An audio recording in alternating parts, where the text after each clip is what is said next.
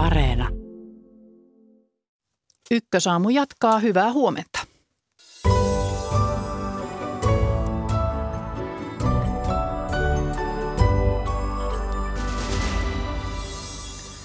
Vaihtuuko valta Ruotsissa? Tilanne on tiukka ja vaalitulos varmistuu vasta keskiviikkona. Mitä vallanvaihdos vasemmistolta porvareille tarkoittaisi ja mikä vaalien myötä muuttuu? Sitä ennakoidaan aluksi. Puoli yhdeksältä arvioita kuningas Charles kolmannen ja monarkian näkymistä niin Britanniassa kuin kansainyhteisössä. Ukraina yllätti Venäjän, joka on joutunut viime päivät perääntymään. Päätelmät tilanteesta noin varttia vaille yhdeksän ja heti perään Zaporizhzhian ydinvoimalan turvallisuudesta, kun viimeinenkin reaktori on jouduttu sulkemaan sähköverkosta. Toimittajana tänään Marja Ala-Kokko, tervetuloa seuraan.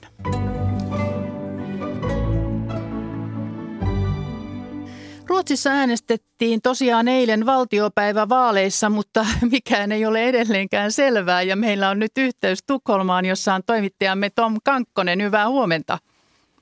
Hyvää huomenta. No miten siellä on tätä yllättävän tiukkaa vaalia kommentoitu ja tätä, että, että nyt ei tiedetäkään mitään, vaikka aamu on valjennut?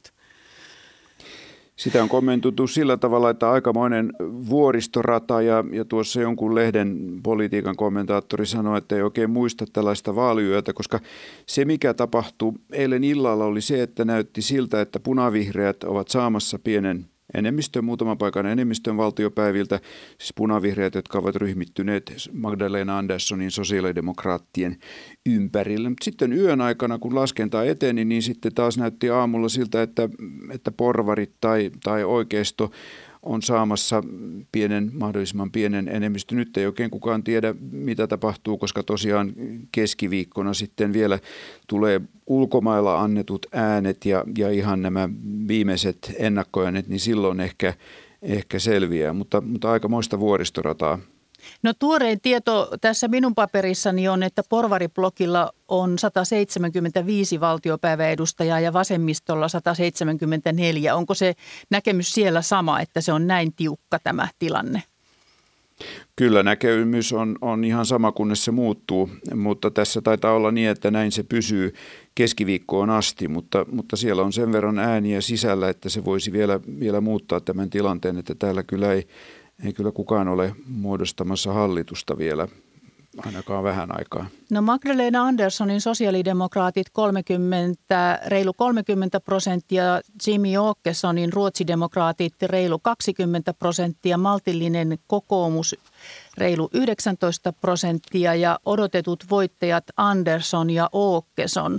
Joko siellä joku sovittelee pääministerin viittaa? Se, joka mahdollisesti voisi sovitella pääministerin viittaa, on kyllä maltillisen kokoomuksen Ulf Kristersson, koska, koska jos tulee porvarihallitus, niin pidetään kyllä erittäin epätodennäköistä, että Jimmie Åkesson olisi, olisi pääministeri, mutta ei, ei kyllä kukaan mitään viittaa uskalla sovitella ja, ja yön aikana nämä lausunnot olivat hyvin paljon samansuuntaisia kaikilla puoluejohtajilla, että hyvin on mennyt, mutta katsotaan tämä, tämä laskenta loppuun. Siis tässähän on niin kuin ruotsidemokraattien menestyshän on, on merkittävä ja tässä saattaisi hyvinkin syntyä sellainen samantyyppinen tilanne kuin Tanskassa, kun Tanskan kansanpuolue pystyi saamaan todella paljon vaikutusvaltaa sillä tavalla, että tukivat hallitusta. Ja, ja tässä olisi vähän samanlainen, että ruotsidemokraatit olisivat joko, joko porvarihallituksen sisällä tai, tai ulkona ja sitten pystyisivät tätä, tätä maahanmuuttoagendaansa, rikollisuuteen liittyviä rangaistusten kiristämistä ja monenmoisia projekteja edistämään. Mutta, mutta tämä tietysti on nyt aikamoista jossittelua, koska, koska me emme aivan varmuuden vielä tiedä, että pystyvätkö porvarit muodostamaan jonkinlaisen hallituksen. Onko heillä pohja siihen? Sitten tietysti on ohjelmakysymykset eri asia. No onko jo selvää, mihin asioihin tulee muutos vaalien myötä? Pitäisi varmaan tietää, miltä se hallitus näyttää, mutta, mutta ruotsidemokraattien agenda on tietysti hyvin selvä ja Ruotsi liittyen, liittyen maahanmuuton rajoittamiseen, liittyen jengirikollisuuteen, lainsäädännön tiukentamiseen ja, ja ruotsidemokraatithan sai mukaansa sekä sosiaalidemokraatit että maltillisen kokoomuksen tässä kampanjan aikana ruotsidemokraatit kyllä vei näitä muita puolueita, ja se selittää myös ruotsidemokraattien menestyksen näihin asioihin. Ja mä luulen, että näihin asioihin tulee muutos, koska tässä on tosi isoja ongelmia jengirikollisuuden ja, ja lähiöiden kanssa. Ja se on, se on sitten, ei ole väliä, että onko siellä sosiaalidemokraatit ja, tai onko siellä porvarit. Toki sitten on, on ne tavat, joihin näihin ongelmiin puututaan varmasti, ovat erilaisia puolueista riippuen. No neljä vuotta sitten yli kahdeksankymmentäseitsemän prosenttia ruotsalaisista äänesti, ja eilen illalla kerrottiin, että siellä oli vielä pitkät jonot urnien tai siis vaalipaikkojen sul, sulkeutuessakin, eli, eli hekin sitten tietenkin vielä saivat äänestää, mutta onko jo tietoa, että, että mentiinkö yli tämän kahdeksankymmentäseitsemän prosentin tällä kertaa? No en ole nähnyt lukuja, mutta, mutta ruotsalaisethan on, on kovia äänestämään, ja täällä, täällähän on kolmet vaalit samana päivänä, eli valtiopäivävaalit, maakuntavaalit ja kunnallisvaalit, ja kunnallisvaaleissa äänestysprosentti on yli kahdeksankymmentä prosenttia tavallisesti, niin siinä on kyllä sitten suomalaisille vähän esimerkkiä. Aivan kateellisena sitten voidaan täältä katsella. Kiitos Tom Kankkonen näistä tiedoista ja mukavaa päivänjatkoa sinne Tukholmaan. Kiitos, kiitos. Ja jatketaan Ruotsin vaalituloksen perkaamista. Pohjoismaiden tutkimuksen professori, tutkimusjohtaja Peter Stadius Helsingin yliopistosta. Tervetuloa. Kiitos. Ja puhelimessa on valtiotieteen emeritusprofessori Göran Djupsund Åbo Akademista. Hyvää huomenta Ahvenanmaalle. No huomenta, huomenta. No jännitys nyt sitten jatkuu. Porvariblokilla on sata seitsemänkymmentäviisi valtiopäiväedustajaa ja vasemmistolla sata seitsemänkymmentäneljä. Mitäs te ennakoitte, miten tässä käy, Peter Stadius? Mikä on keskiviikkona se lopputulos? No äh, tässä jo tehtiin ennustuksia eilen illalla, ja sit kun herättiin aamulla, niin huomattiin, että, että tilanne oli muuttunut. Se oli jo muuttu jo eilen, eilen myöhään illalla, kun mentiin kohti yötä. Eli hyvin, hyvin tasainen, hyvin, ei tässä nyt uskalla sanoa varmuudella, mutta ilmeisesti ne puuttuvat äänet ovat suurimmaksi osaksi ulko, ulkomailla annettuja ääniä. Ja perinteisesti se on tarkoittanut ö, maltillisen kokoomuksen, ö, ö, että useimmat niistä äänistä, tai, tai että se yleensä niin kuin, ö, suurin osa äänistä tulee maltilliselle kokoomukselle. Mutta tilanne on, on ehkä, ehkä sellainen, että, että voi olla, että on, on monia uusia asioita ja tästäkään ei voi olla varma. Mutta kyllä se siitä näyttää, että, että tämä nykyinen tilanne, erittäin tiukka kylläkin, mutta että oikeistoblokki olisi saamassa tämän hyvin, hyvin niukan enemmistön. Göran Djupsund, oletko samaa mieltä? Kyllä minä rohkenisin ilman muuta veikata, että porvariblokki voittaa tämä vaali. Katsotaan taaksepäin, niin viimeiset viidet vaalit, siellä on laskematta ääniä semmoinen runsaat kaksisataatuhatta. Ja kun katsotaan, katsotaan tosiaan viidet vaalit taaksepäin, niin kuka näistä on vetänyt suurimman osan näistä ulkomaan äänistä ja lopullisesti tai viime tinkaan äänestäneistä, niin maltillinen kokoomus on aina ollut voitolla. Demarit on hävinnyt, Ruotsin demokraatit on hävinnyt, ja toinen puolue, joka on voittanut näissä äänissä, saanut lisää kannatusta, on ympäristöpuolue. Eli mun veikkaus, veikkaus olisi ilman muuta, että porvariblokki saa, saa enemmistön joko yhdellä äänellä tai sitten kahdella, kahdella edustajalla valtiopäiville. Ja myöskin mahdollista, että tämä ympäristöpuolue vie vasemmistopuolueelta yhdenä, yhden paikan, mutta sillä nyt ei ole mitään suurempaa merkitystä. Mutta kyllä porvariblokki tässä, tässä vaiheessa näyttää voittaneen nämä vaalit, mutta erittäin täpärästi. No sosiaalidemokraatit on kuitenkin sitten kannatukseltaan Ruotsin suurin puolue, reilu kolmekymmentä prosenttia äänistä, ja, ja vajaan vuoden puoluetta johtaneen pääministeri Magdalena Anderssonin, tämähän on hänelle niin kuin menestys. Hänen on, hän, hänelle on, hänestä on ollut, häneen on oltu hyvin tyytyväisiä. Mitä he nyt sitten oppositiossa mahdollisesti voivat vaikuttaa tällä äänimäärällä? Joo, että voidaan todeta, että, että sosiaalidemokraattinen puolue voitti vaalit, mutta vasen punavihreä blokki hävisi. Ja jos mietitään syitä tähän, niin yksi voi kenties olla se, että sosiaalidemokraattinen puolue ja puoluejohtaja Magdalena Anderssonin johdolla siirtyi aika lailla keskustelemaan niistä teemoista, joista, joista oikeistoblokki halusi keskustella. Ja ikään kuin pyrki sillä tavalla lisäämään omaa usko, uskottavuuttaan tällaisena valtiojohtavana puolueena sekä myös estämään äänestyskadon. Ja tässä onnistuttiin, mutta samalla ehkä näissä vaaliväittelyissä ne teemat, jotka olivat vasemmistoliiton ja varsinkin vihreiden miljöpartietin vahvoja, niin ne jäi vähän taka-alalle. Ja, ja on, on sikäli aika kiinnostavaa. Ja myös keskustapuolue, joka siirtyi sitten vasemmistoblokkiin ja, ja vähän pehmeämmällä linjalla, niin nehän oli selvä häviäjä näissä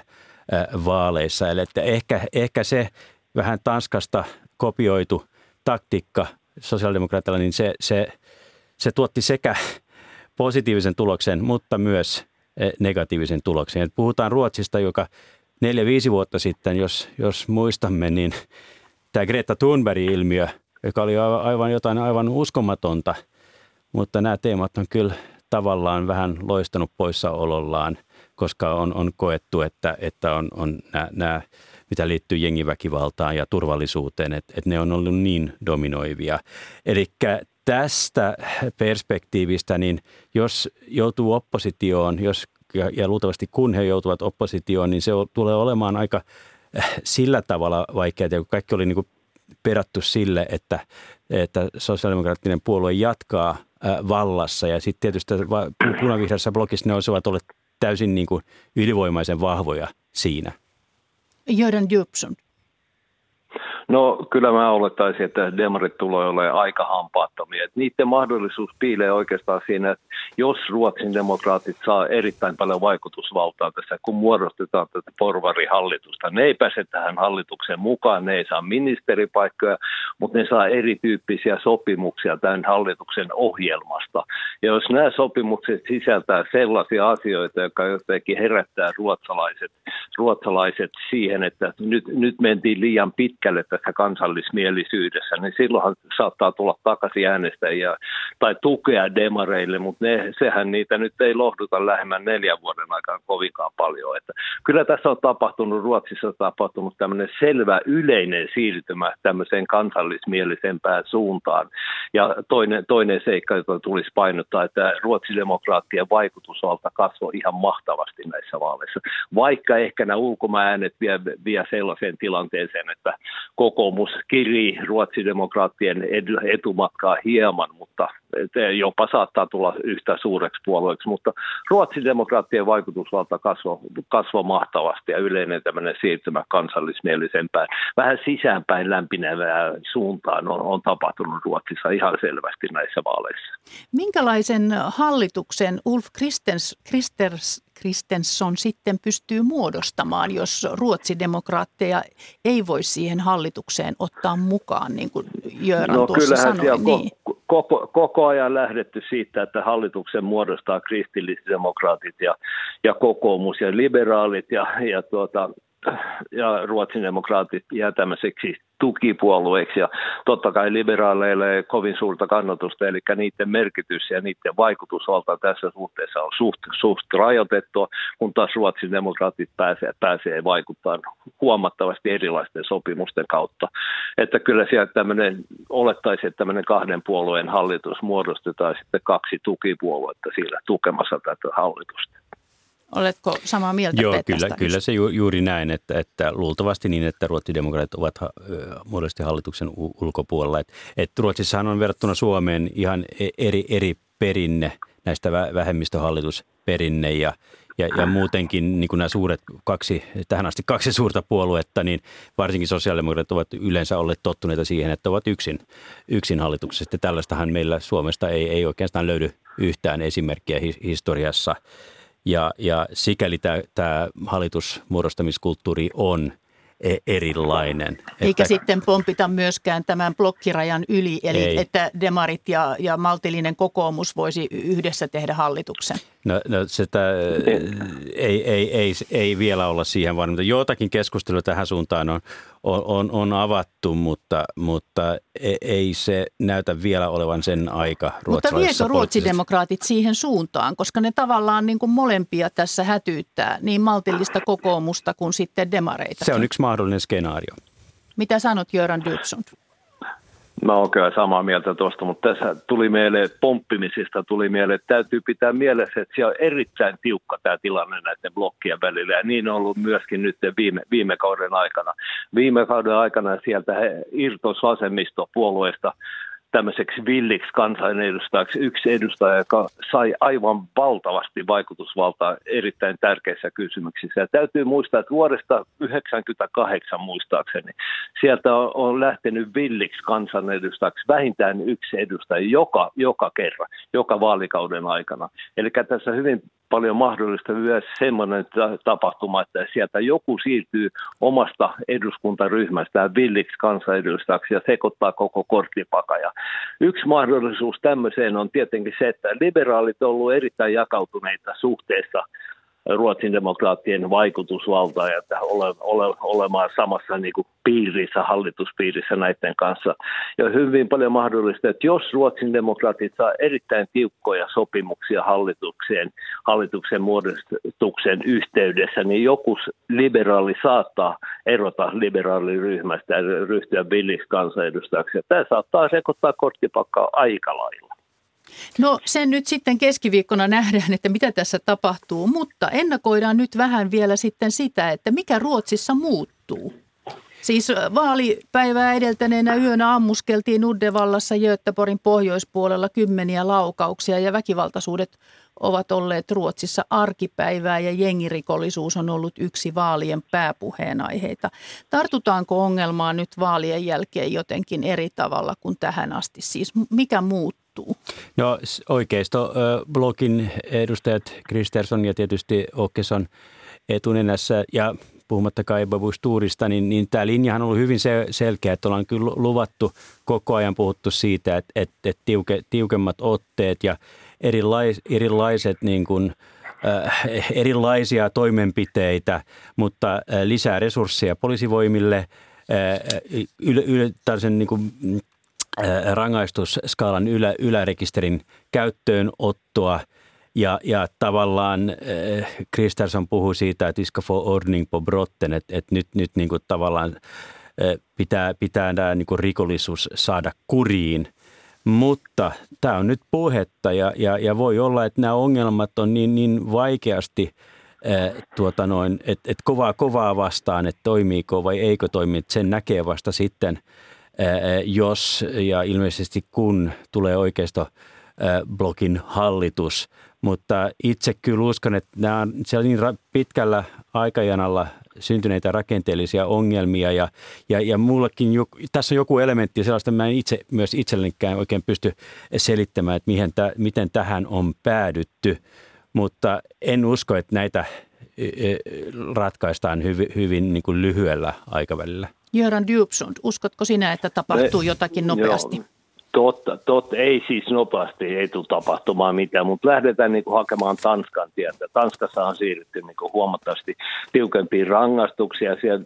Tietyillä lähiöalueilla on niin kuin erityiset säännöt ja, ja jengiväkivallasta voidaan niin kuin ra- antaa kaksinkertaiset rangaistukset ynnä muuta. Että kyllä näitä tulee tapahtumaan, mutta yksi jännä asia, joka vaikutti kyllä näissä vaaleissa, oli nämä energiapoliittiset ratkaisut ja tämä sähkön ja, sähkön ja muun energian hintahan oli erittäin keskeisesti esillä näissä vaaleissa. Ja yksi homma, joka oli niin kuin ihan selvästi yhtenäinen kanta porvaripuolella oli, että olisi siirryttävä yhä enemmän käyttämään ydinvoimaa ja ollaan kriittisiä siihen, että ydinvoimasta ollaan oltu hieman luopumassa. Että tämä on niin kuin erittäin kiinnostava kysymys, että mitä tässä suhteessa tapahtuu, tuleeko jotain uusia päätöksiä ydinvoiman suhteen tai jotain muuta. Ja nämä lupaukset on ollut vähän semmoisia, että kansalle on annettu tämmöinen, tämmöinen käsitys, että nyt lähdetään rakentamaan ydinvoimaa ja se niin kuin ratkaisee nämä energiaongelmat ja energian hinnan ja tämä tietenkään ei pidä paikkaansa, että sillä puolella niillä on kyllä suuria haasteita, että miten ne tästä energiapuolesta saa jotain uusia päätöksiä aikaan, jotka niin kuin suht nopeasti vaikuttaa hintoihin. Tämä on aika, aika mahdotonta. No nähtäväksi jää ja keskiviikkona ollaan viisaampia myös tästä vaalituloksesta, eli siihen saakka saadaan jännittää. Kiitoksia Pohjoismaiden tutkimuksen professori, tutkimusjohtaja Peter Stadius Helsingin yliopistosta. Kiitos. Ja emeritusprofessori Göran Djupsund Åbo Akademista ja oikein mukavaa päivää molemmille. Siitä samaa.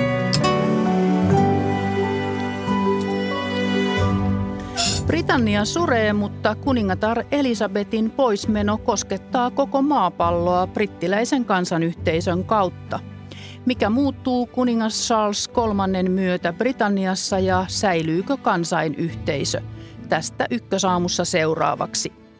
Ja vielä ennen yhdeksää Ukrainan takaisin valtaamista alueista ja etenemisestä ja Euroopan ydinturvallisuustilanteesta. Britanniassa tosiaan suruaika jatkuu. Charles kolmas on julistettu kuninkaaksi ja edesmenneen kuningattaren Elisabeth toisen hautajaiset pidetään viikon kuluttua. Lontoon tunnelmia kuvailee toimittaja Auli Valtola. No kaikkein selvimmin nuo kansalaisten surun osoitukset, jotka liittyvät tähän kuningatar Elisabetin kuolemaan, näkyvät tuolla kuninkaallisten palatsien lähellä. Kävin itse eilen tuolla Buckinghamin palatsin liepeillä ja siellä oli eilen todella paljon väkeä liikkeellä, paljon perheitä. Ihmiset haluavat olla osa tätä historiallista tapahtumaa ja ihmisiä ohjattiin siellä jättämään kukkatervehdyksiä viereiseen puistoon Green Parkiin ja siellä on aivan valtavasti kukkia, kortteja ja kaikkein liikuttavimpia ovat nuo lasten tekemät piirustukset. Kuningatarta ihmiset haluavat kiittää pitkästä palvelusta kansakunnan puolesta ja jotkut olivat kirjoittaneet aika henkilökohtaisiakin viestejä siitä, miten kuningatar on ollut heille esimerkkinä elämässä, miten heistä tuntuu, kuin he olisivat itse tunteneet hänet. Mutta elämä jatkuu täällä. Muuten toiset ihmiset elävät aika normaalia elämäänsä tästä suruajasta huolimatta. Meidän naapurillamme oli lauantaina syntymäpäiväjuhlat ja vaikka siellä ihmiset puhuivat kuningattaren poismenosta ja hänestä puhuttiin hyvää, hyvässä sävyssä muisteltiin häntä, niin se ei kuitenkaan estänyt ihmisiä juhlimasta.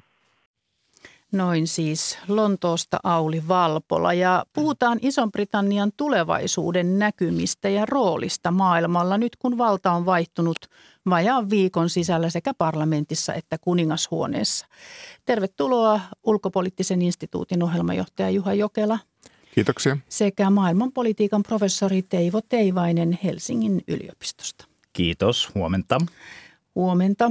Britannian sisäpolitiikka on edelleen sekaisin E U-eron jäljiltä. Pystyykö uusi pääministeri konservatiivien Liz Truss yhdistämään oman E U-eron vuoksi kahtia jakautuneen puolueensa ja pitämään myös itsenäisyyttä E U-eron vuoksi entistä pontevammin tavoittelevan Skotlannin ruodussa, Juha Jokela? Hmm. No mä uskoisin, että nyt kun, kun tämä konservatiivien pääministerikamppailu on käyty ja on uusi pääministeri, niin, niin kyllä joukot hänen taaksensa nyt ainakin joksikin aikaa puolueen sisällä yhdistäytyvät ja hänen tavoitteena on viedä tätä varsinkin talouspoliittista agendaa sitten ainakin piirun verran oikeammalle. Hän on markkinaliberaali ja tämä nyt varmasti tyydyttää monia konservatiiveja puolueen sisällä. Mä sanoisin, että se suurin haaste, joka tulee sitten myös osittain konservatiivipuolueen sisältä, mutta erityisesti johtuu tähän nyt käsillä olevaan elinkustannuskriisiin ja siihen löytyvien ratkaisujen löytymisestä. Ja tässä nyt tavallaan sitten tarvitaankin konservatiiveille hieman vieraasti isoa valtiota, tarvitaan tuloja, jotta voidaan kansalaisten laskuja ja, ja elintasoa pitää yllä, kun inflaatio nousee, energialaskut nousee. Ja mä uskoisin, että tämä oppositiosta tuleva haaste saattaa sitten nimenomaan näkyä myös konservatiivien sisällä, että onko kova oikeistolainen talouspolitiikka se lääke, jolla, jolla Britannia viedään nyt sitten eteenpäin ja seuraaviin vaaleihin, jotka ovat viimeistään tuossa kaksituhattakaksikymmentäneljä. Entä Skotlanti? No Skotlanti on, on, on kysymys, joka Brexit-äänestys tietenkin ö, nosti hyvinkin ajankohtaisesti. Itsenäisyyspyrkimykset tuolla Skotlannissa ovat olleet esillä hyvin vahvasti, koska suurin osa skoteista äänesti E U:n. E U:ssa pysymisen puolesta. Ja nyt on nähtä, nähtäväksi jää sitten, että, että miten Liz Truss suhtautuu tähän Skotlannin kansallispuolueen tavoitteeseen äänestää kansanäänestys itsenäisyydestä. Tämä olisi toinen kansanäänestys ihan lähiaikoina. kaksituhattaneljätoista oli ensimmäinen ja tuo äänestys pitäisi olla vuonna kaksituhattakaksikymmentäneljä. Ja me on tiedetty se, että Boris Johnson ei suostunut tähän kansanäänestykseen ja, ja Britannian lakien mukaan tarvitaan tavallaan Lontoosta hallituksen lupa tälle kansanäänestykselle. Skotlanti on nyt vienyt asian sitten korkeimpaan oikeuteen Britanniassa ja pyrkii sieltä saamaan sitten tukea sille, että he voisivat säätää lain tällaisesta neuvoa antavasta kansanäänestyksestä ja tätä nyt odotetaan. Eli, eli se tulee varmasti olemaan iso kysymys Trussin agendalla. Hän on Boris Johnsonin kannoilla, äh, kann, kannalla tässä, eli ei kansanäänestystä ja, ja miten hän sitten tämän poliittisen umpisolmun tavallaan avaa. Iso kysymys tulee olemaan sitten se, että miten nämä kansanäänestyksen ja, ja itsenäisyyden kannattamislukemat äh, kehittyvät Skotlannissa. Että jos tilanne muuttuu sen kaltaiseksi, että esimerkiksi yli kuusikymmentä prosenttia skoteista haluaa äänestyksen tai itsenäisyyttä, niin tällöin sitten Lontoon tavallaan mahdollisuudet estää äh, tämä äänestys, poliittiset, poliittiset mahdollisuudet estää, että äänestyksen toteutuminen alkaa, alkaa tulla hankalaksi kysymykseksi. Eli mielenkiintoista, mielenkiintoista näyttää. E U-eron myötä on korostunut Britannian kansainyhteisön rooli. Kansainyhteisöön kuuluu viisikymmentäkolme jäsentä, jotka ovat Britannian entisiä siirtomaita tai olleet vahvasti riippuvaisia Britanniasta. Esimerkiksi Kanada, Australia, Uusi-Seelanti, Etelä-Afrikka, Intia, Kypros, Singapore ja niin edelleen ja, ja moni muu. Ja, ja näitä yhdistää muun muassa demokratia, ihmisoikeudet, kauppasuhteet ja nyt Englannin kuningas Charles kolmas toimii yhteisön symbolisena johtajana äitinsä tavoin. Kuinka merkittävä kansainyhteisö on Britannialle, Teivo Teivainen? No kyllähän se hiipuvalle entiselle suurvallalle on, on sillä tavalla tärkeää, että siinähän on kolmatta miljardia maailman ihmisistä ja isoja maita. Kauppapoliittisesti ja muuten sen merkitys nyt ei ole kauhean suuri. Me voidaan laskea, että paljon siellä on kauppaa niiden välillä, mutta sitä saattaisi olla muutenkin. Sitten on symbolisia juttuja, niin kuin kansanyhteisön kisat, jotka on ehkä se tärkein symbolinen asia siellä. Mutta kyllä sen kansanyhteisön sisällä on ollut paljon paineita sille, että joko sieltä lähdetään kokonaan pois tai sitten ne maat, jotka muodollisesti pitää vielä Englannin aiemmin kuningatarta nyt kuningasta omana valtionpäänään, niin luopuisivat tästä ja julistaisivat tasavalla. Ja nämä paineet tulee lisääntymään ja on lisääntynyt jo aiemminkin. Ja tämä tulee olemaan iso kysymys lähivuosina. No entä mm-hmm. sitten Britannia kansainyhteisön jäsenille? Mikä merkitys sillä on?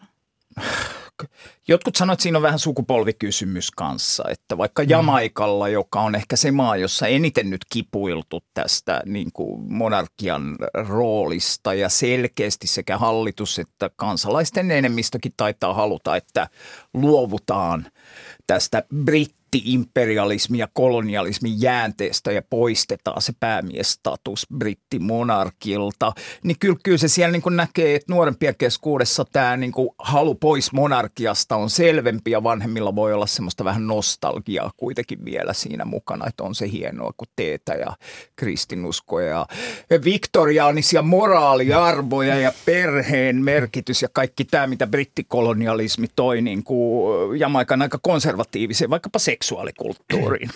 No voiko kansainyhteisö korvata Britannialle jotakin siitä, mitä E U:n myötä menetettiin, Juha Jokela?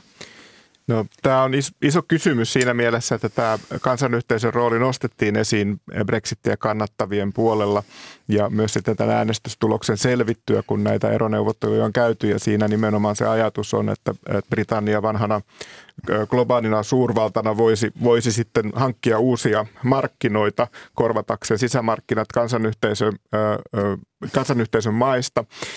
Oikeastaan jos katsotaan näitä kauppavolyymeja, niin, niin, niin tämä kysymys asettuu siihen, että, että Britannian viennistä viisikymmentä prosenttia yhä edelleen menee E U:n sisämarkkinoille. Ja tätä viisikymmentä prosenttia on oikeastaan aika mahdoton korvata sitten tällä kansanyhteisön ö, ö, tavallaan ö, korostuneella roolilla tai, tai siihen kuuluvilla mailla. Mutta kyllä siinä kuitenkin jonkun verran on saavutettu ö, menestystä, eli, eli Britannia on pystynyt solmimaan nyt sitten E U:sta eronneena maana, niin Australian kanssa esimerkiksi vapaakauppasopimuksen ja E U:lla ja Australialla neuvottelut ovat edelleen kesken.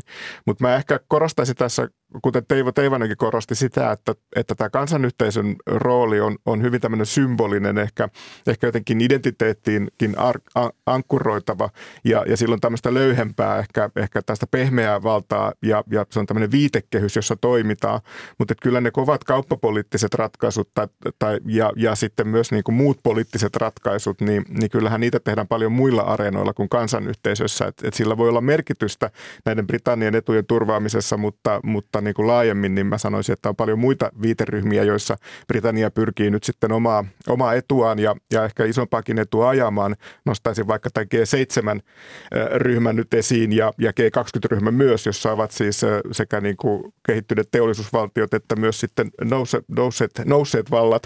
Ja, ja täällähän nyt sitten Britannia edustaa pääministeri ja, ja tämä monarkin rooli ei ole mitenkään keskeinen näissä. Mm, no mutta tutkijat ovat ennakoineet, että maailman tulevia mahtivaltioita ovat esimerkiksi Intia, joka on väkiluvussa ohittamassa Kiinan ja myös Afrikan Nigeria. Ja sekä Intia että Nigeria ovat kansainyhteisössä, eli, eli tätäkin kautta sen rooli korostuu. Siis merkitys niin Britannialle kuin Euroopalle, että ollaan niin kuin jotenkin mukana siinä, mitä, siinä tulevaisuudessa. Tai miten te näette tämän, Teivo Teivainen? No voihan se toisaalta olla, kun kansanyhteisön maiden sisällä ihan väkiluvunkin perusteella Britannia taitaa olla vasta viides näiden mm. äsken mainittujen lisäksi. Siinä on pari muuta edellä. Niin kun se kuitenkin on ollut se, alun perin nimikin oli brittiläinen kansanyhteisö. Sitten otettiin se brittiläinen pois, kun hävitti mm. vähän, että tämä kuulostaa nyt koloniaaliselta. Mutta kyllä se monissa näissä maissa on niin semmoinen, että miksi me niin tämmöisestä jutusta pidetään kiinni. Että tällä kunnioitetaan etenkin semmoisissa maissa, joissa on aika vahvaa vaikka taustaa orjuudessa ja kolonialismissa, niin pidetään kiinni tämmöisistä jäänteistä, että meillä on symbolisena pomona joku tyyppi, joka edustaa tätä orjuutta ja kolonialismia ylläpitänyttä järjestelmää. Ja paineet siihen mm. aika isoja. Mutta kun se ei enää edusta tavallaan Mitä? sitä, mutta kun se ei enää edusta sitä. Ei siis. edusta, mutta se historiallisesti se side Britannian edustaa ja Karibialla esimerkiksi onhan Karibialla huomattu vaikkapa siellä, että kyllähän siellä niin kuin kuningashuoneessa pahoitellaan, että joo joo kyllä me huoma- nyt huomataan, että ikäviä asioita tapahtui, niin sitten sieltä saatetaan sanoa, okei, no missä on korvaukset mm. siitä? Silloin kun mm. orjuus loppuu, te maksatte korjauksia orjan omistajille, mutta ei niille orjille ja niiden jälkeläisille. Ja meidän monien köyhyys johtuu osittain siitä, että orjen jälkeläisille ei maksettu korvauksia. Sanokaas britit, missä on nämä korvaukset? Tämmöiset äänet on voimistunut mm. viime aikoina. Ja se meinaa, että se symbolinen side, vaikka se olisi symbolinen, niin symboleilla on kuitenkin monenlaista merkitystä. Ja etenkin niissä maissa, joissa kuningas Charles on nyt mm. sit tällä hetkellä valtionpää. Niin, niin, niin mm. nämä kyllä, ja tämä pätee myös Kanadaan ja Australiaan, jossa mm. niin kun kyllä Charlesin kuninkaksi tulon myötä varmasti tasavaltalaiset äänet vahvistuu. Mutta onko Britannialla vielä niin kuin todellista vaikutusvaltaa? Valtaa, vai onko tämä vaan tämmöinen koriste, tämä monarkia siellä?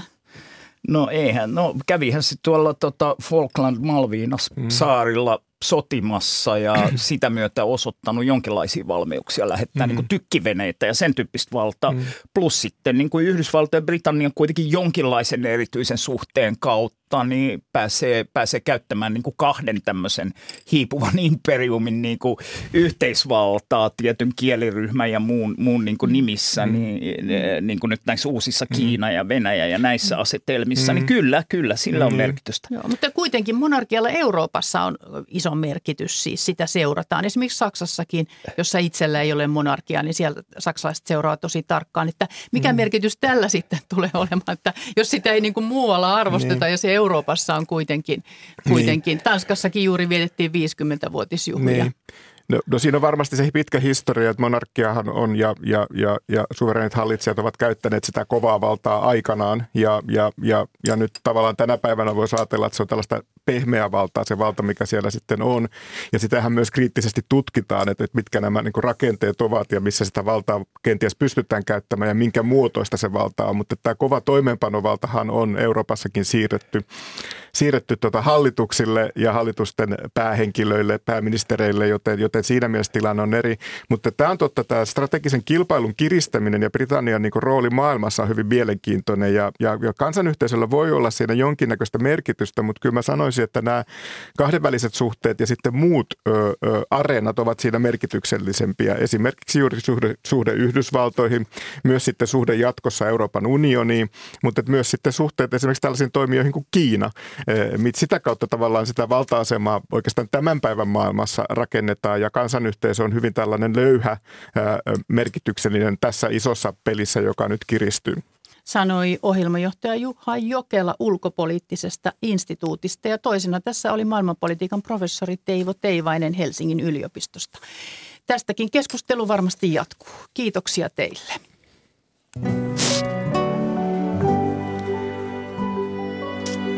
Ja lähetyksen lopuksi Ukrainan asioihin. Ukrainan armeijan ylipäällikkö kertoo joukkojensa vallanneen muutamassa päivässä takaisin tuhansia neliökilometrejä Venäjän miehittämää aluetta. Presidentti Zelenskin mukaan ukrainalaisjoukot ovat vallanneet takaisin Itsjumin kaupungin itäisessä Ukrainassa ja myös Palaklian ja Kupjanskin kaupungit. Mitä Ukrainan eteneminen ja Venäjän perääntyminen tarkoittaa jatkon kannalta? Puhelimessa on Maanpuolustuskorkeakoulun strategian opettaja Antti Pihlajamaa. Hyvää huomenta. Hyvää huomenta. Niin, mitä tuo tarkoittaa tämä Ukrainan eteneminen ja Venäjän perääntyminen ja pitävätkö nuo Ukrainan tiedot takaisin vallatuista alueista paikkansa?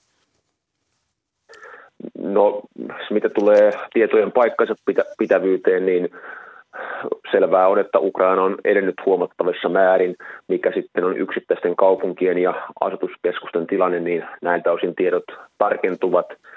Se voidaan sanoa, että monelta osin tämä Ukrainan vastahyökkäys on ilman muuta merkittävä. Ensinnäkin jo pelkästään tuo pinta-ala, jonka Ukraina on kyennyt valtaamaan takaisin, on, on varsin suuri. Toisekseen se sisältää tiettyjä hyvin merkityksellisiä kohteita, kuten Kupianskin kaupunki, joka on tärkeä logistiikan solmukohta.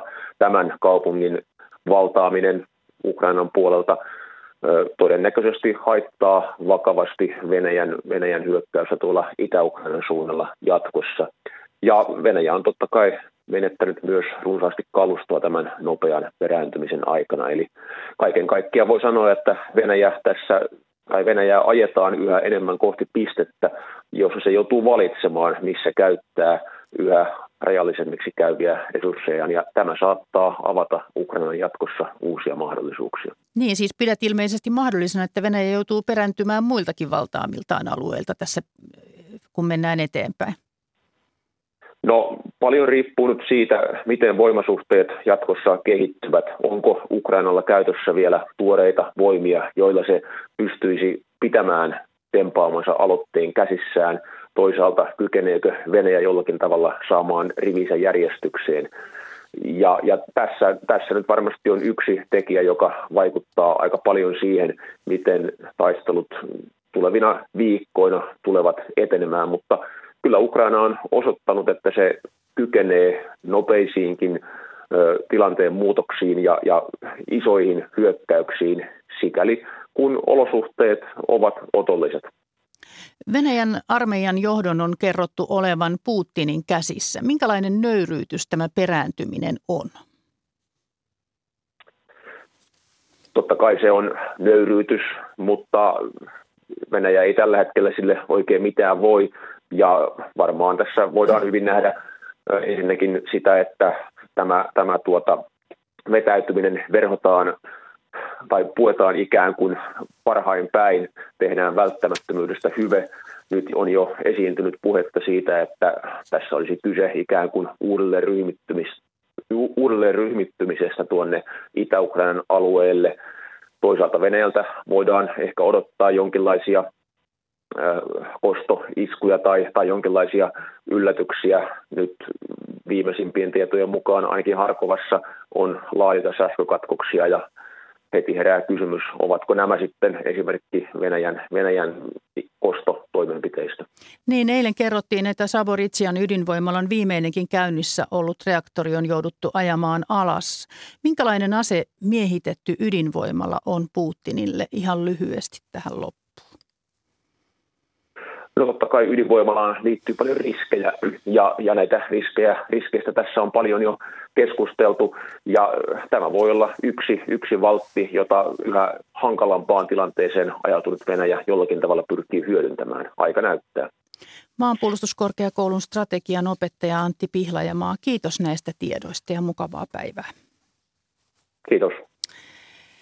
Eilen tosiaan kerrottiin, että Zaporizhzhian ydinvoimala on pysäytetty kokonaan. Energoatom ilmoitti kytkeneensä voimalan kuudennen yksikön irti sähköverkosta. Viime viikolla Ukraina kehotti asukkaita siirtymään turvallisuussyistä pois voimalan lähialueelta ja atomienergiajärjestö I A E A on varoittanut ydinonnettomuudesta. Mitä voimalan viimeisenkin yksikön pysäytys kertoo? Siihen on nyt vastaamassa Säteilyturvakeskuksen apulaisjohtaja Tomi Routamo. Tervetuloa. Kiitoksia. Niin, mistä siinä on kyse? No siinä on oikeastaan kyse, tai näin mä näkisin, että se on, on ta, kyse siitä, että se reaktori ajetaan turvallisempaan tilaan. Eli saadaan se sammutettua, jolloin sen, sitä ei tarvitse jäähdyttää samalla tavalla ja se pystytään niin kuin saamaan se reaktoripiiri sieltä paineettomaksi. Ja tämä on mahdollista nyt sen vuoksi, että siellä saatiin yksi sähköyhteys ulkoiseen verkkoon toteutettua. Että tähän saakka niin koko viime viikon niin tämä käynnissä ollut reaktori tuotti sähköä sen laitoksen omiin tarpeisiin, kun yhteyttä ulkoiseen verkkoon ei ollut. Niin tämä on tietysti turvallisempi tila sitten, että kaikki reaktorit ovat sammutettuina. Ja sitten mitä pidempään siitä sammutuksesta on kulunut, niin sitä pienempää, pienempi niin sanottu järkilämpöteho siellä on ja sitä vähemmän näitä tämmöistä niin kuin jäähdytystä siihen tarvitaan. Eli, eli jos nyt sattuisi käymään niin, että, että se ulkoinen sähköverkko taas menetettäisiin, kun siinä on paljon ongelmia ollut, niin ne polttoainevarannot, mitä siinä dieselgeneraattoreilla on, niin ne kestäisivät pidemmäksi aikaa. Että, että voisin kuvitella, että tämän tyyppinen ajattelu siinä on, että, että se on nyt, nyt ollut niin kuin hyvä hetki ajaa se viimeinenkin reaktori alas sieltä. Eli sitä ei ollut enää turvallista ylläpitää, koska ei oltu varmoja, että pystytäänkö sitä jäähdyttämään tarpeeksi. Äh, no niin, siis tämä on niin kuin vähän niin kuin kahden suuntaan, että, että sitä... Sen jäähdytyksestähän ei ollut sinänsä niin kuin epävarmuutta, mutta se tuotti sähköä tähän saakka niille laitokselle itselleen. Mutta nyt kun on ulkoinen verkko saatu, niin se on niin kuin reaktori on turvallisemmassa tilassa, kun se on sammutettu. Ja kuinka paljon jäähdyttämistä sitten nämä sammutetut reaktorit tarvitsevat jatkossa? Siis pitääkö niitä kuitenkin jatkuvasti jäähdyttää? Kyllä pitää jäähdyttää, että, että se, siinä polttoaineessa on niitä reaktor, radioaktiivisia aineita, jotka tuottavat lämpöä koko ajan. Sitä täytyy jäähdyttää, että sen vuoksihan on mahdollisuus, että, että voisi tulla ydinonnettomuus, jos se jäähdytys menetettäisiin, että se polttoaine saattaisi päästä yli kuumenemaan ja se, sitä jäähdytyksestä on, se, se on turvattava. Ja Ja sen takia sinne pitäisi saada sähköä ulkopuoleltakin. Huoletaanko nyt sitä voimalaa niin, että sinne saadaan esimerkiksi tätä dieselpolttoainetta lisää, jos tarvitaan, tai sitten jotakin aineita, mitä siinä jäähdytyksessä tarvitaan, erilaisia kemikaaleja? No joo, kemikaaleja siellä luultavasti on laitoksella itsellään, mutta, mutta se on hyvä kysymys, se pol- dieselpolttoaine, että miten tässä sotatilanteessa sinne saadaan mahdollisia täydennyksiä. Nythän ne riittää. Oli, oli kerrottu sieltä Ukrainan puolelta, että kymmeneksi vuorokaudeksi. Ja nyt varmasti, kun tämä viimeinenkin reaktori sammutetaan, niin se kestoaika pitenee siitä koko ajan. Että mitä pidempään sitä sammuttamisesta on, niin sitä, sitä pidempään sitten nämä polttoainevarannutkin kestää. Kun mitä tar- tapahtuu sen jälkeen, kun ne polttoainevarannut loppuu? Jos jäähdyttäminen loppuu, niin mitä siitä seuraa? No siitä seuraa sitten ennen pitkää se, että, että, että se sydän pääsee kuumenemaan ja mahdollisesti jopa sulamaan, niin kuin on, on tällaisissa reaktorionnettomuuksissa käynyt.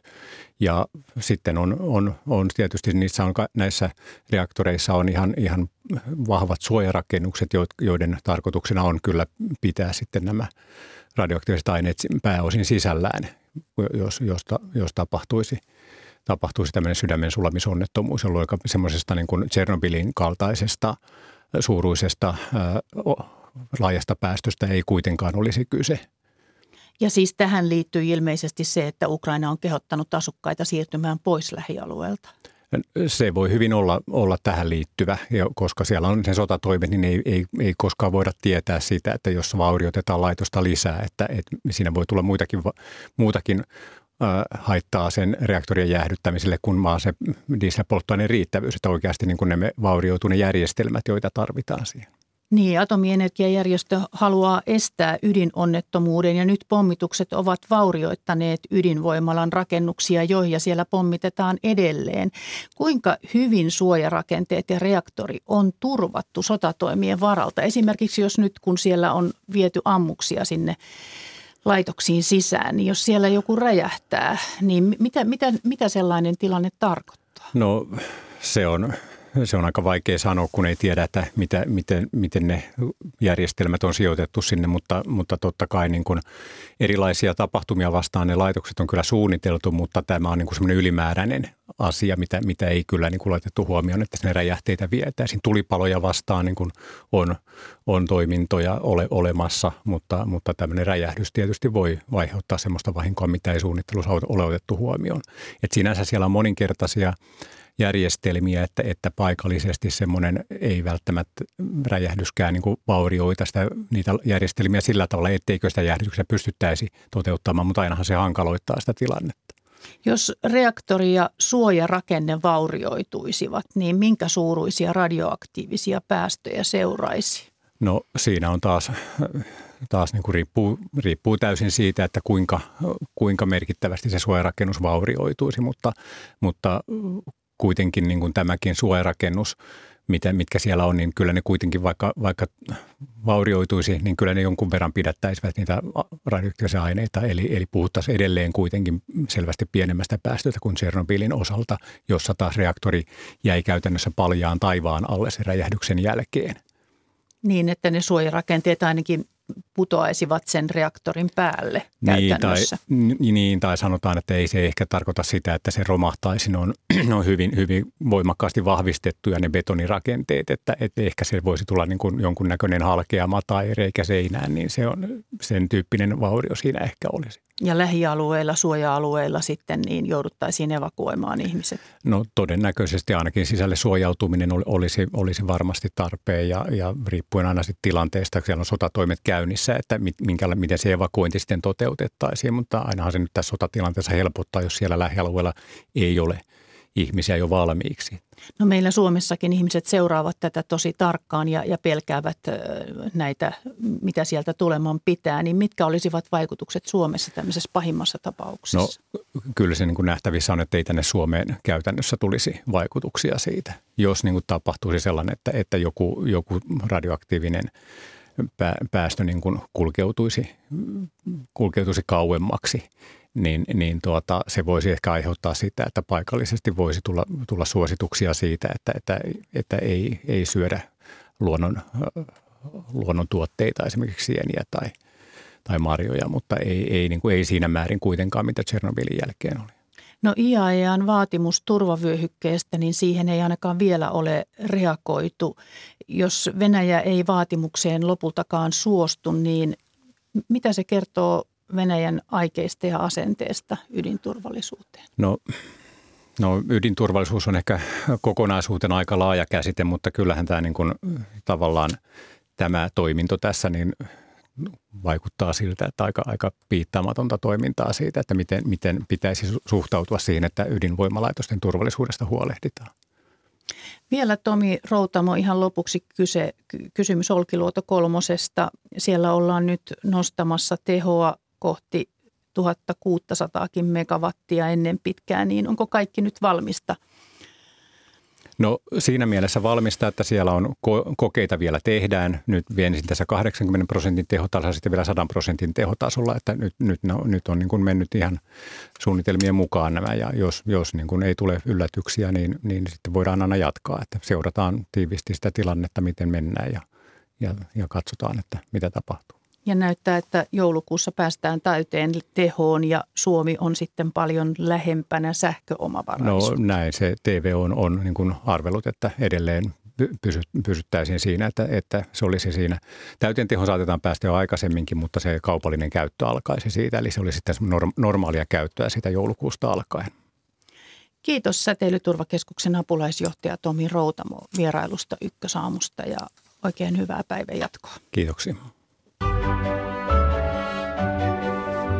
Tätä lähetystä ovat kanssani tehneet Veera Sinervo ja Jukka Vanninen. Tuottaja on Maria Skara, äänestä vastaa Pasi Ilkka ja Yle Radio yhden kuuluttaja Heikki Puskala on täällä kanssani. Hyvää huomenta. Hyvää huomenta. Mitäs on luvassa kanavalla? No muistojen boulevardilla leppoisissa tunnelmissa varmaankin, mutta sen jälkeen puhutaan Rooman satsin maamekirjassa siitä, kuinka ahdistavasta ajasta selvitään. Rooman satsilla vieraina ovat aiheesta keskustelemassa Kallioseurakunnan viestintäpäällikkö Rebekka Naatus ja näyttelijä, ohjaaja, käsikirjoittaja Kari Heiskanen. Se siis kello kymmeneltä. Sellaista muun muassa ja paljon musiikkia. No se on musiikkia. Hyvä tämän jännityksen jälkeen, mitä tässäkin Kyllä. lähetyksessä on Kyllä. koettu. On ollut vaalijännitystä. Mutta onneksi ydin... muistojen boulevardilla nyt vähän ehkä rennommissa tunnelmissa. Aivan, se on nyt ihan tarpeen. Kiitoksia Yle Radio yhden kuuluttaja Heikki Puskala ja kiitos seurasta ja mielenkiintoista alkavaa viikkoa.